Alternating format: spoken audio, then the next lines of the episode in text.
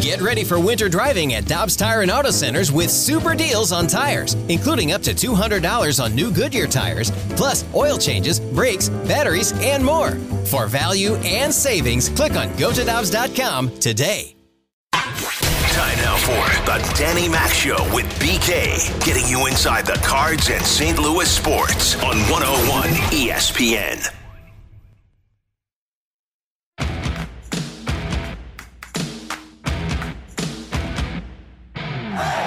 3 2. High drive, way back. He'll admire it. Oh my goodness. Oh my goodness.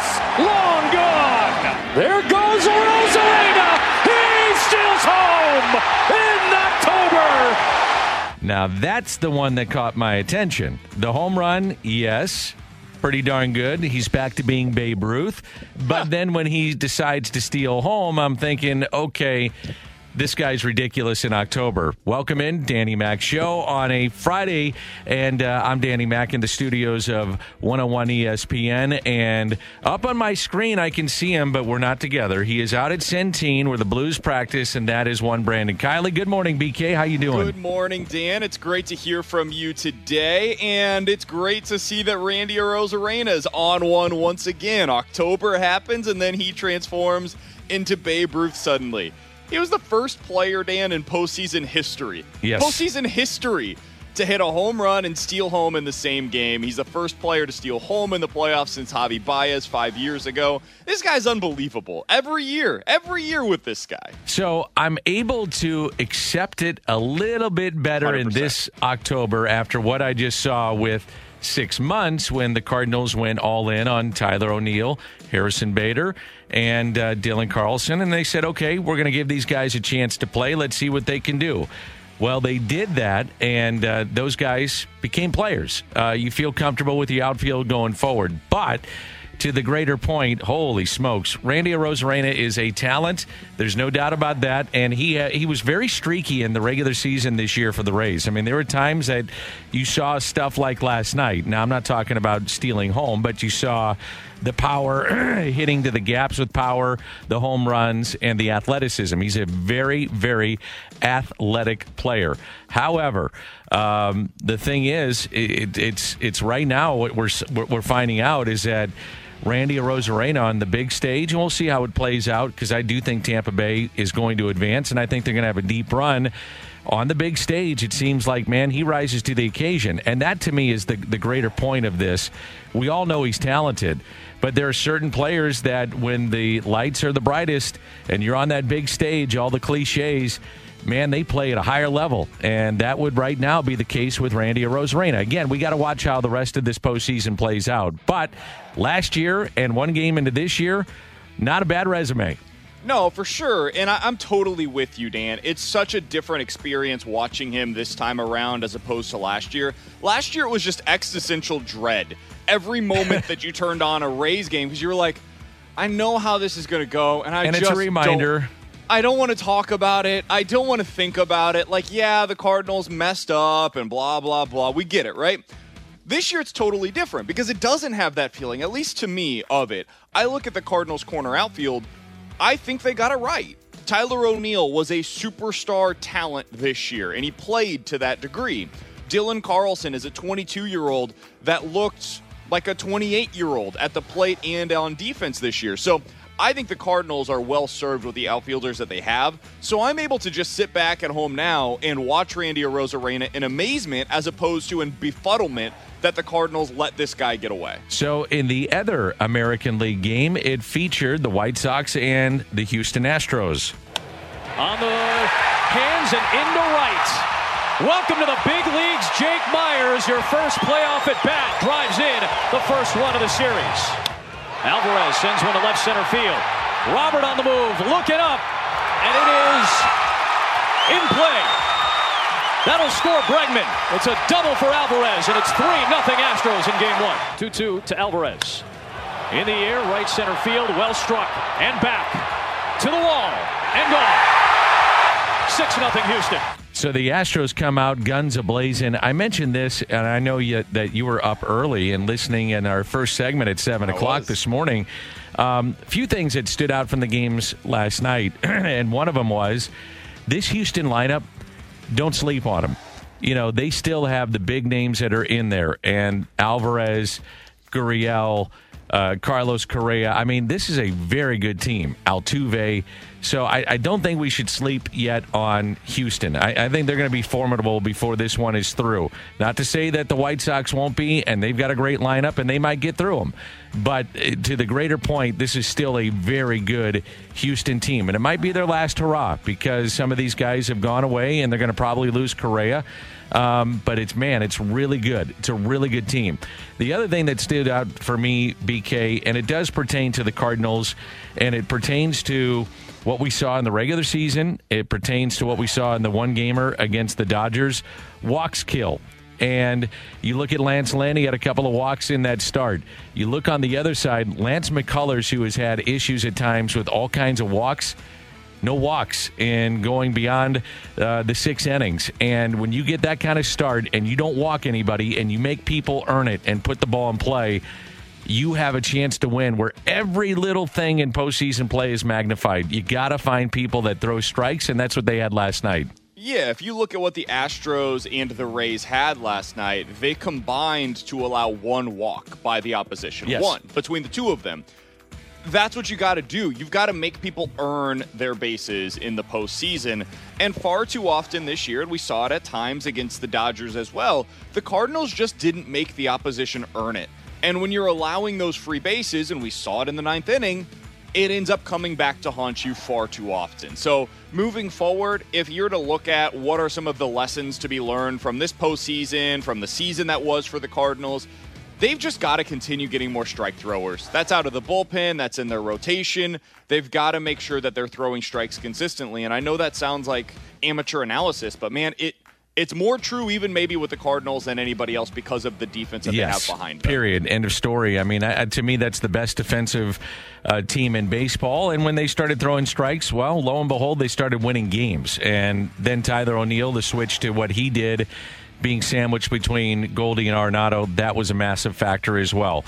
Shortstop was something that a lot of fans were talking about today. Randy and Michelle threw out the question. You're Bill DeWitt, and you can make one move. Don't worry about the finances. Where do you go? How do you improve this club?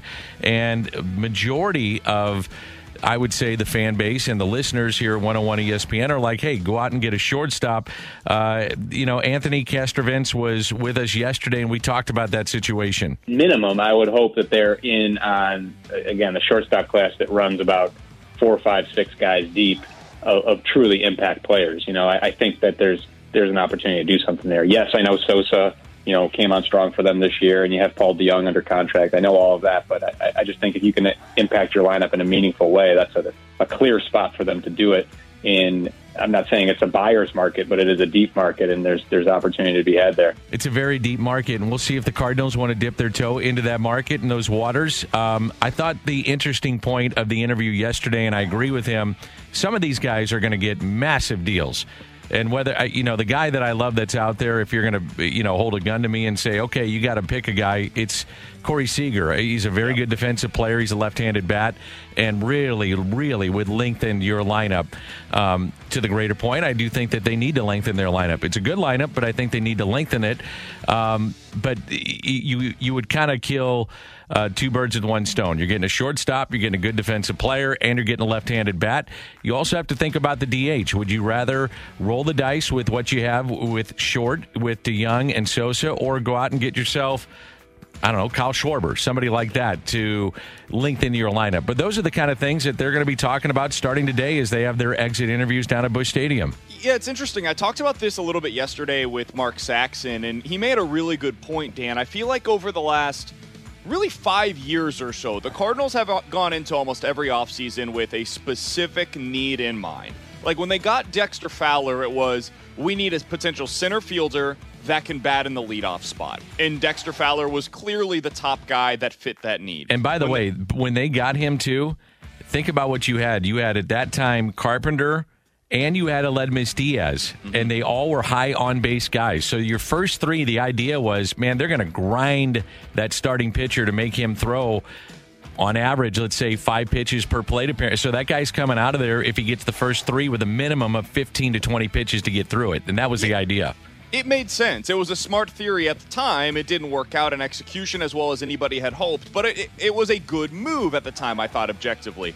Mike Leake, they needed an innings eater going into that offseason, and they identified him as being that guy. You look at Andrew Miller, they felt like they needed a strikeout lefty coming out of the pen. He was the top guy on the market. This offseason, if you're looking at the Cardinals, I think there is one need that they have that's more glaring than really anything else, and it is a big bat.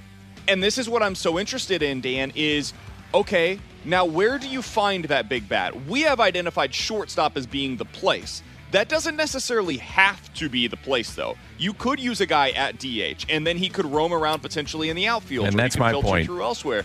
So, regardless of where he ends up landing, whether it be a Castellanos or JD Martinez or a Nelson Cruz, there are a lot of options for you available this offseason it's up to the Cardinals to decide which one fits best with their building plan. Mark Feinsand, he does a great job covering uh, Major League Baseball. He's our guest next. Back to more of the Danny Mac Show with BK on 101 ESPN.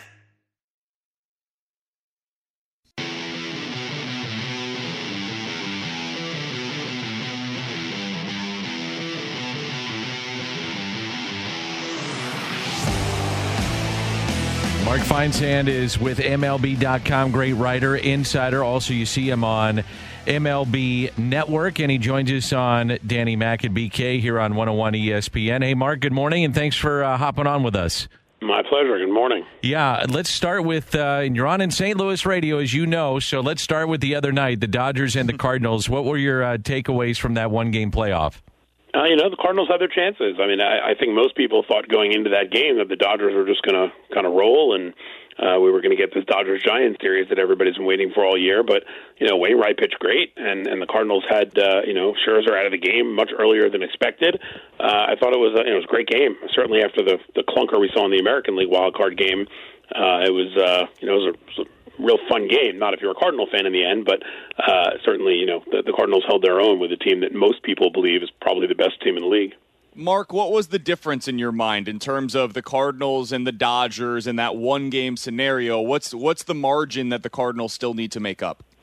Well, I mean, you know, I think just being able to come up with that timely hit is certainly the thing that would have to be the difference maker. You know, Chris Taylor came up with that with that huge home run uh, to finally break through. But I mean, I think in a one game situation, it's harder to say here's what they need to do. Uh, you know, Wainwright outpitch Max Scherzer. Who would have predicted that? So, um, you know, I think the Cardinals obviously played you know sort of 500 ball for most of the year, had that huge winning streak that got them into the postseason. Uh, there are definitely some moves that I think they'll look to make this off season. I don't think they'll be they'll be quiet. Um, you know, I think bolstering the rotation is certainly uh, going to be an area of focus, and I and I wouldn't be surprised if they are involved in the bidding for one of these free agent shortstops.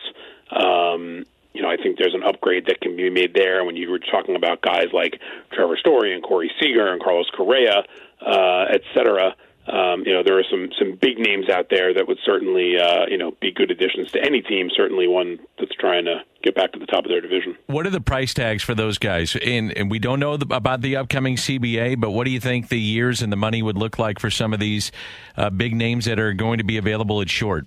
Well, I think they're all going to be looking for 200 plus. I don't know that they're all going to get it. I mean, Trevor Story, to me, uh, coming off of a year that was uh, certainly less. Um, sort of explosive than his normal year. Uh, he he's probably the one who cost himself a little bit of money this year. Uh, Seager didn't have a great year, but obviously coming off of the the World Series MVP last year, um, and you know he's got another October here coming up. Um, Correa to me is going to be the one who gets the most money uh, of the group. I don't think any of them are going to approach the 340 million dollars that Francisco Lindor got uh, from the Mets but it's going to cost. It's going to, you know, these guys are all fairly young, and it's going to it's going to cost you, you know, figure six seven years at you know thirty or so, twenty five to thirty million a year on the on the floor. If you were in Mo's shoes, would you be willing to do that, given where the Cardinals currently are in their roster construction? well, again, I don't spend other people's money. I don't know what the budget's going to look like, and um, you know how that's going to fit in, who they may move out, uh, you know, to create some flexibility. Um, but certainly, I think adding one of those bats to that lineup uh, would would would make the Cardinals, a, a, you know, sort of a much bigger threat than they than they were in the Central this year. Mark, uh, when you look at, and I, I, think if we learn anything here in St. Louis is that with this defense, if you have those that throw strikes, you're going to have a chance to win. Now that's cliche. You throw strikes anyway, you're going to have a chance to win. But especially with this elite defense, I think they need to. Um, and I was one of them. I'm guilty of it. I thought they had enough pitching going into the season. They didn't. So they're going to have to bolster that a little bit who are some of the big names, and then who are some that are maybe under the radar that you could see potentially uh, uh going to the St. Louis Cardinals or any team, but those that are kind of under the radar going into free agency?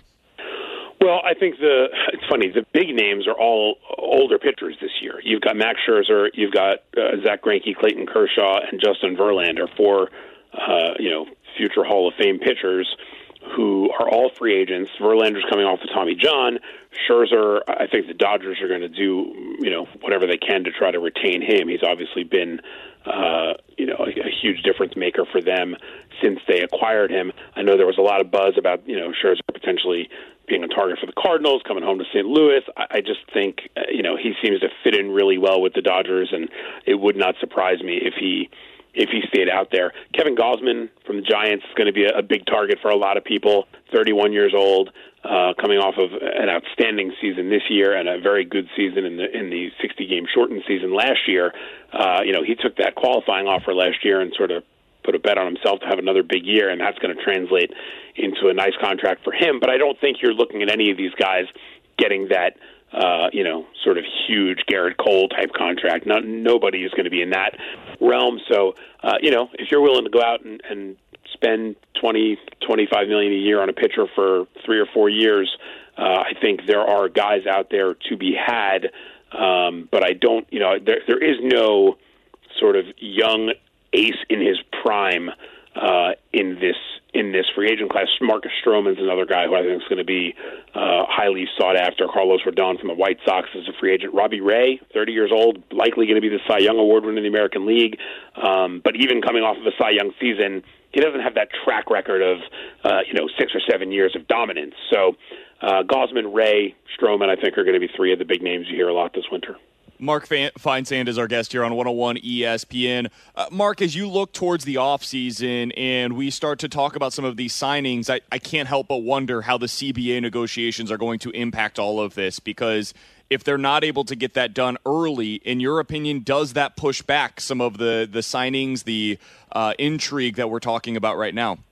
I think it probably pushes back some of the, the big names that we're talking about. You know, I, I don't think any owner is going to approve a $200 million deal uh, without knowing what the CBA looks like in terms of luxury tax and uh, and things like that. Universal DH is going to come into play with some of these teams. You know, if you've got a guy in your infield who's getting older and you think could be a DH in the making, uh, you know, let, let's look, for instance, at the Dodgers, right? Justin Turner playing third base.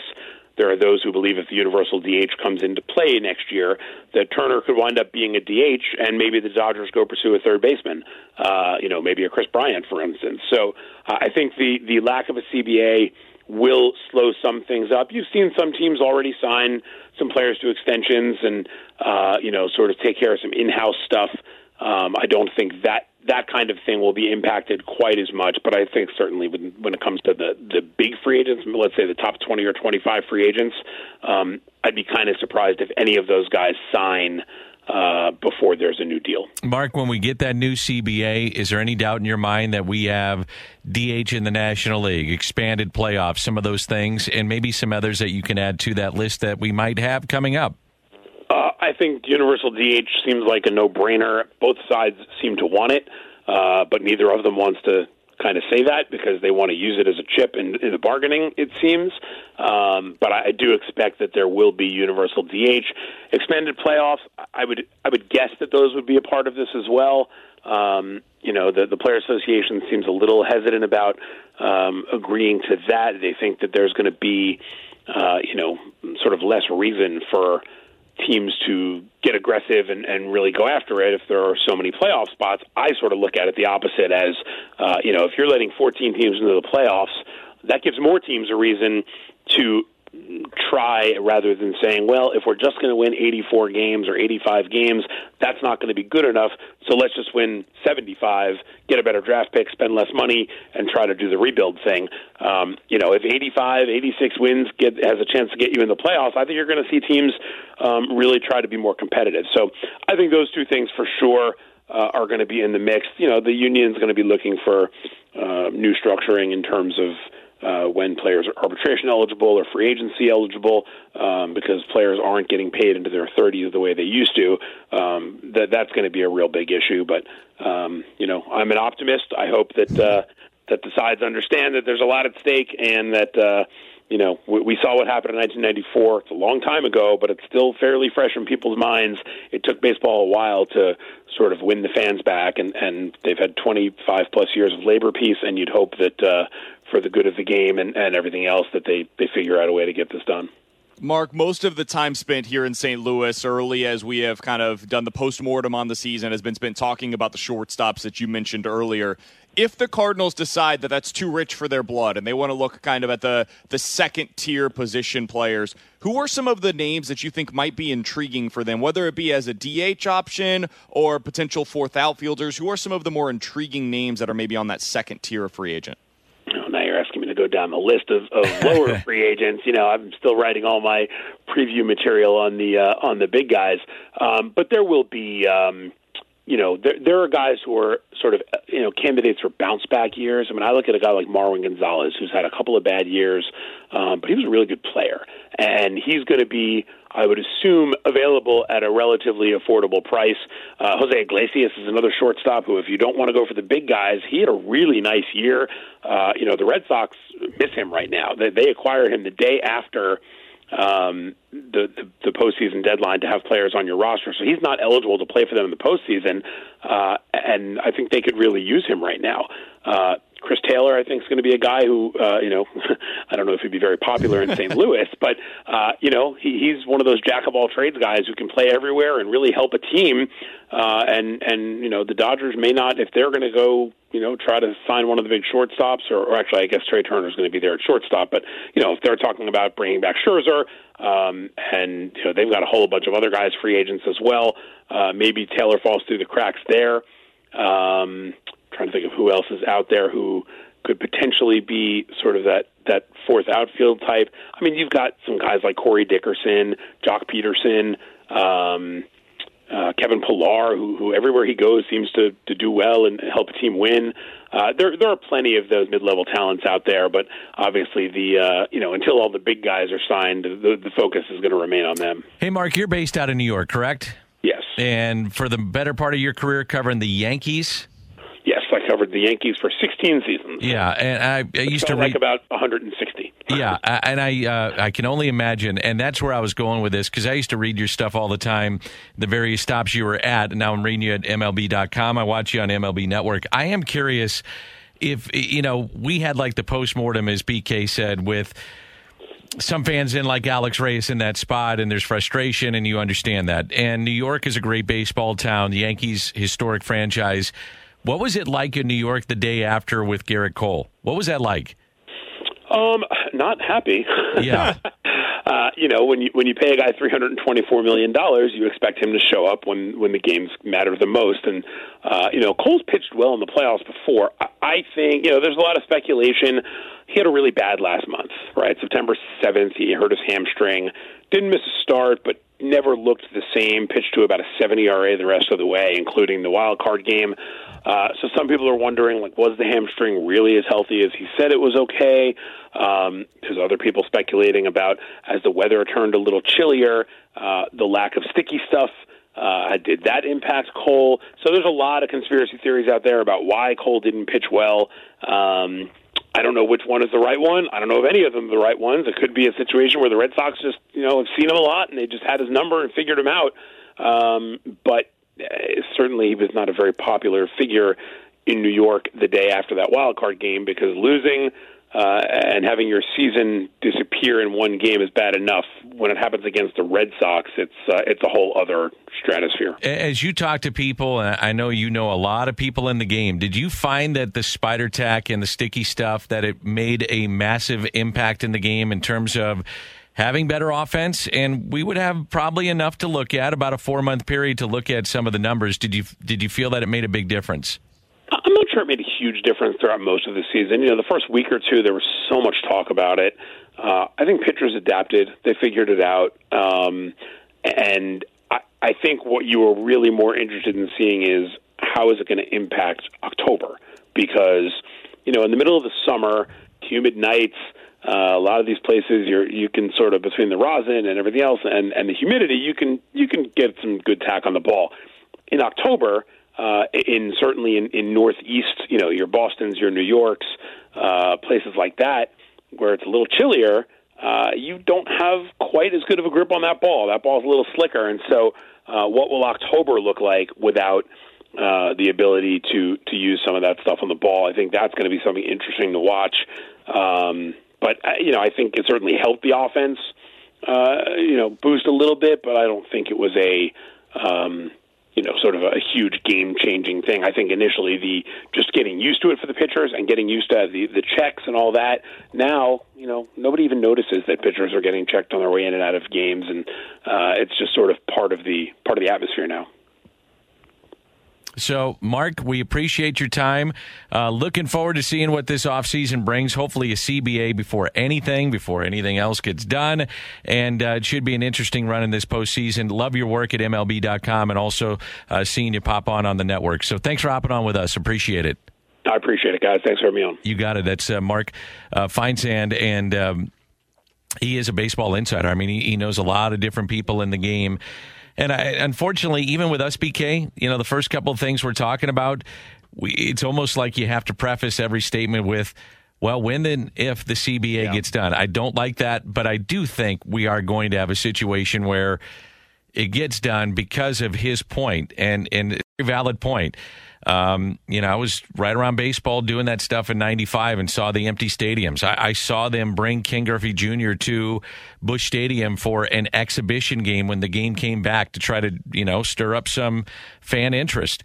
Um, you can't have that again, and certainly with the time frame of what we're dealing with with COVID and and the shutdowns and the various things that we had, and the momentum. What I would assume will be a great postseason. It's already been good so far. You just can't have a shutdown. You got to keep the momentum going. Yeah, they've got to get this done. Um, this is one of the more uh, important off seasons in my mind for baseball because of what the last 18 plus months has looked like for the sport. There were a lot of people that were turned off with the way that the last 18 months went for baseball, and they need to keep those people captured coming off of what should be a very exciting postseason, especially here in St. Louis. I know it didn't go the Cardinals' way, but the last what 45 days of watching Cardinals baseball has been outstanding. Yep. And if they can keep that momentum going and they get the offseason kicked off the way that it should be, uh, there's the potential to keep Cardinals fans engaged in a way that is meaningful. Okay, so I'm going to ask you the question that we threw out to the listeners this morning. Uh, you got an open checkbook, money not an option. You're the Cardinals. What do you want to do?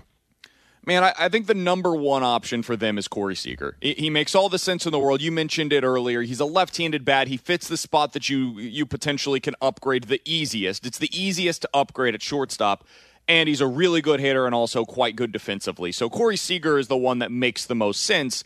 But if you don't want to spend 30 plus million over seven plus years – I get that if you're the Cardinals, and if you decide to go down a step from that, I phrased the question poorly for Feinsand, and I apologize for that. But what I was really looking for is kind of that second tier free agent, the Michael Confortos, the Eduardo Escobars, those guys that could be available.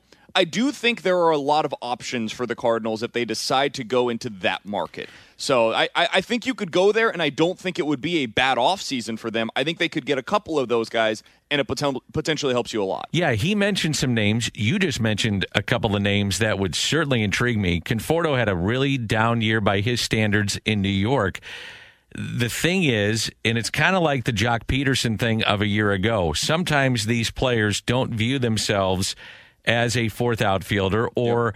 I'm just going to be hamstrung against facing right-handed pitching, which is what Joc Pederson wanted a chance to play every day against righties and lefties. I don't fancy myself as a DH. And oh, by the way, my age is late 20s, early 30s. I still have everyday ability in me, and I don't want to be, you know, put into that corner. That's the fine line that you have to, when you're Gershon and Mo, it's not only talking to the player but talking to the agent and saying, "Well, what's your guy thinking here? What uh, you know? Obviously, he wants to make the most money he can, and sometimes the most money comes from." Finding a role that keeps you in the game long term. Now, is long term as an everyday player, or is it coming off the bench? That is decided a lot of times by the eye of the beholder and your age and all the things and the factors that go into it. So that's where this gets really interesting, and we're not behind the scenes in some of those conversations. Where for me or you or the the listener out there, it's it's really easy to say, "Well, go get that guy." Well, yeah, I, I like the guy too, but he's trying to reset a market, right. or he's looking for three, or he's looking for X amount of dollars, and it just doesn't fit. It's it's just trying to figure out the pieces of the puzzle, and it does get kind of complicated. Yeah, and that's why, like, for a guy like Conforto, he's going to get paid. I, whether it be a one year pillow deal or if he gets a multi year contract this year, he's going to get paid and he's going to play every day. When I say fourth outfielder, and I, I again, I phrased it poorly, um, but when I say that, what I mean is that that definition has kind of changed for the Cardinals going into next offseason if there is a designated hitter because Conforto could filter through as a starter as both the DH and then giving guys days off. So you could give Dylan Carlson instead of him being out of the lineup on any given day, now he can go be a DH once every 2 weeks. And you can do the same thing for Tyler O'Neill. And if you could do that with Harrison Bader as well, you can filter uh, Dylan Carlson over into center, you can put Conforto into the corner, and you can make things work that way. He's just one potential name that kind of fits sure. that criteria. Nick Castellanos is another one that I know we have spent some time oh, talking about. Yeah. Uh, Starling Marte is a really intriguing player as well. There's a lot of guys that could be available this offseason that make some sense for the Cardinals. It's just a matter of where they want to add that talent and what they think gives them the best bang for their buck offensively. You know, it's interesting too, BK, is that we don't have the idea. I think we all have general thoughts on where uh, payroll may go or what you have to do with the CBA. But we don't know. We don't know the finer points of that until it gets signed and it's done and agreed upon and, and you move on. And from an organizational standpoint, and I'll just use the Cardinals as an example, they've got two young, very good players coming up in Nolan Gorman, and I'm talking position players, and you got Jordan Walker.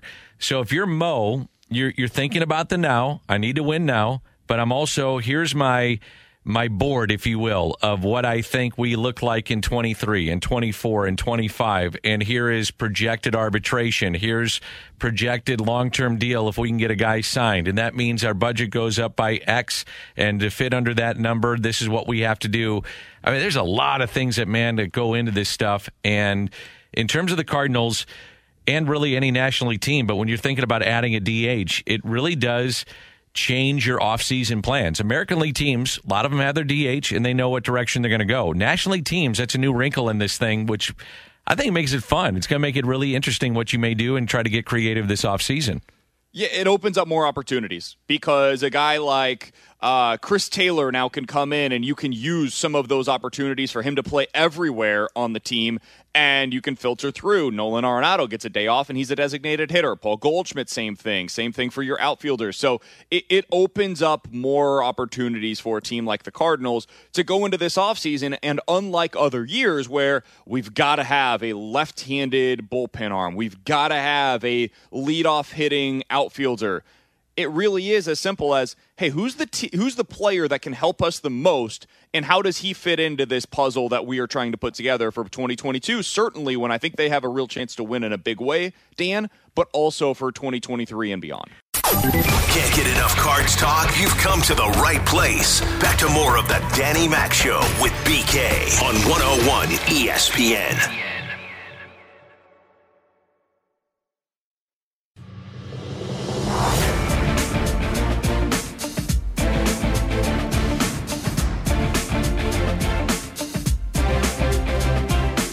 over the years has been a lot of bad contracts. That's not how it works to win championships. You've got to spend the money on the big, important players, the starting rotation and the bats in the middle, and then you can. I mean, all you got to do is look at Tampa Bay and San Francisco and Oakland. you can win with average players around the diamond. You you can win with average and above average players as long as you have the stars that can carry you.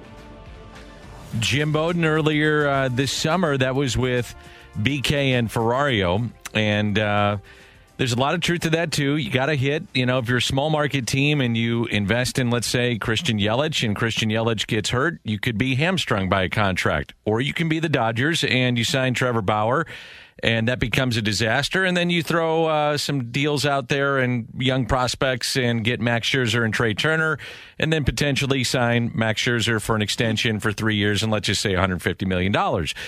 That's how it works, BK. It's just uh, different strokes for different folks, my man. Yeah, for sure. I, I'm fascinated to see what the approach is going to be this offseason for the Cardinals because I, I feel like they could go either route. I, I really do. I think that it makes some sense for them to go with the big bat, Corey Seager or otherwise. It also, I think you could they could describe it to me as if they they saw what the Giants did this year and the way that they approached things and I would totally understand why they would go for more depth as opposed to the big time bat that's going to cost them 25 plus million dollars per season. I could see either route being the right one. Especially potentially with the DH and trying to get creative with it, which is something that you talked about. John Mozeliak, right after the game had ended, uh, Jim Hayes just, uh, I, I, mentioned it yesterday, did a fabulous job on Bally Sports. He was running all over Dodger Stadium, getting reaction, pulling guys out of the clubhouse. And that doesn't happen without his relationships with players, especially after a tough loss. And one of the guys he got with was John Mozeliak, and he asked him about his expectations going forward. Well, what you hope is every individual t- takes a look at what they can take away from this year. But I mean, clearly, you don't want to put yourself in a situation where you need a September like that. What you're hoping to do is is ultimately win your division and then give yourself a better chance in October. Uh, you know, given the year we had, we were perfectly happy with getting that uh, one game chance tonight, but unfortunately, it didn't work out. It's a valid point. I mean, the team got together and made a run to where I felt like, hey, if they got past the Dodgers, I wouldn't have been surprised whatsoever if they got into the World Series. And moving forward, um, I said this on the morning show, BK. I, I look at the Cardinals, it'll be really interesting. The, the, the Milwaukee Brewers have a lot of guys coming up for arbitration. I mentioned the Yelich contract, which kicks in at a lot of money next year. Um, do they start trading off some of these guys because they can't afford them in the budget? So that's something to think about. And with the Cardinals, the way they finished, and if you anticipate them adding, which I would, uh, you would have to say that maybe the Cardinals go in next year, especially if they add pitching, in my opinion. Are they the team to beat in the Central next season? Now, we don't know what the Cubs are going to do. They could go gangbusters in free agency. Pittsburgh is rebuilding. Cincinnati, I think they need Nick Castellanos. If they don't get him back, that's not the same team. So it's going to be an interesting offseason in that regard. Oh, for sure. And I, I think, uh, regardless of where we're at right now, by opening day of 2022, the expectation should be that the Cardinals will be the favorites in the Central. Like that that's what this offseason needs to be about because you are still in the prime and you're getting towards the back end of the prime with guys like Arenado and Goldie and you have one more year remaining of Wayno and Yadi. You go into next year and it's one of 2 years left on the contract for Jack Flaherty this is your winning window. You're in it right now, and it's got to be for the next couple of years in particular. The Cardinals don't go all in, and I'm not asking them to go all in on any one individual season, but they should be pushing. Now is the time to push towards being the best team in the division and going into next year not having to play in that one game wild card to be able to continue into the postseason. That should be the expectation going into the offseason. All right. Uh, you've got your show coming up. You guys are out at Centene. Is the uh, are the Blues practicing out there today or are they down at they Enterprise? They are, yeah. They're finishing up right now. So they are practicing today. Alex has been out there watching that as we are on the show hoping to get a player to drop by. Not sure if or when that will take place today, Dan. But either way, we are going to be talking a lot of Cardinals baseball between now and the end of the show. Alex was out yesterday, so this will be his first uh, opportunity to be able to react to the game that was on Wednesday night. So now you've had a chance to sleep on it. You, you okay? I mean, were you able to sleep? I mean, what what are you thinking? What what any more takeaways from the other night that you've come up with? Um, I I think the biggest thing, Dan, is like they asserted themselves pretty well. I know it didn't end the way that we wanted it to, but everybody was saying that this was a matchup between two teams that are not similar. They are not of the same ilk. The Cardinals are not in the same class, is something that Jeff Passan wrote as the Dodgers. And over a five or seven game series, I could see that argument. But this is what I was saying ahead of that game and why I was so skeptical of people that were picking the Dodgers to win in a rout. The Cardinals are a good baseball team. And in a one game scenario where they can just go all out for that game, they have every opportunity to win. And they did. And they weren't able to get the big hit. They ended up going 0 for 11 with runners in scoring position. But man, they were right there. And if you can add a couple of key contribu- contributors going into this offseason, I, I think they're going to be right there once again going into 2022. Hey, looking forward to your show. Have a great weekend, uh, my man. Absolutely. Same to you, Dan. I will talk to you next week. You got it. That is uh, BK, and he's got Alex coming up. They'll be out at Centene. Hopefully, a Blues player stops by. A lot of baseball talk. Tanner, great job. We'll talk to everybody. Uh, I have my charity golf tournament on Monday, so I'll talk to everybody on Tuesday here on 101 ESPN. Peloton, let's go. This holiday, with the right music and the right motivation from world class instructors, we're going to pick it up a notch. It's the holiday season. You might just surprise yourself with what you're capable of. Work out to thousands of live and on demand classes, from running to cycling to yoga. Try Peloton risk free with a 30 day home trial. New members only, not available in remote locations. See additional terms at onepeloton.com slash home dash trial. Peloton, motivation that moves you.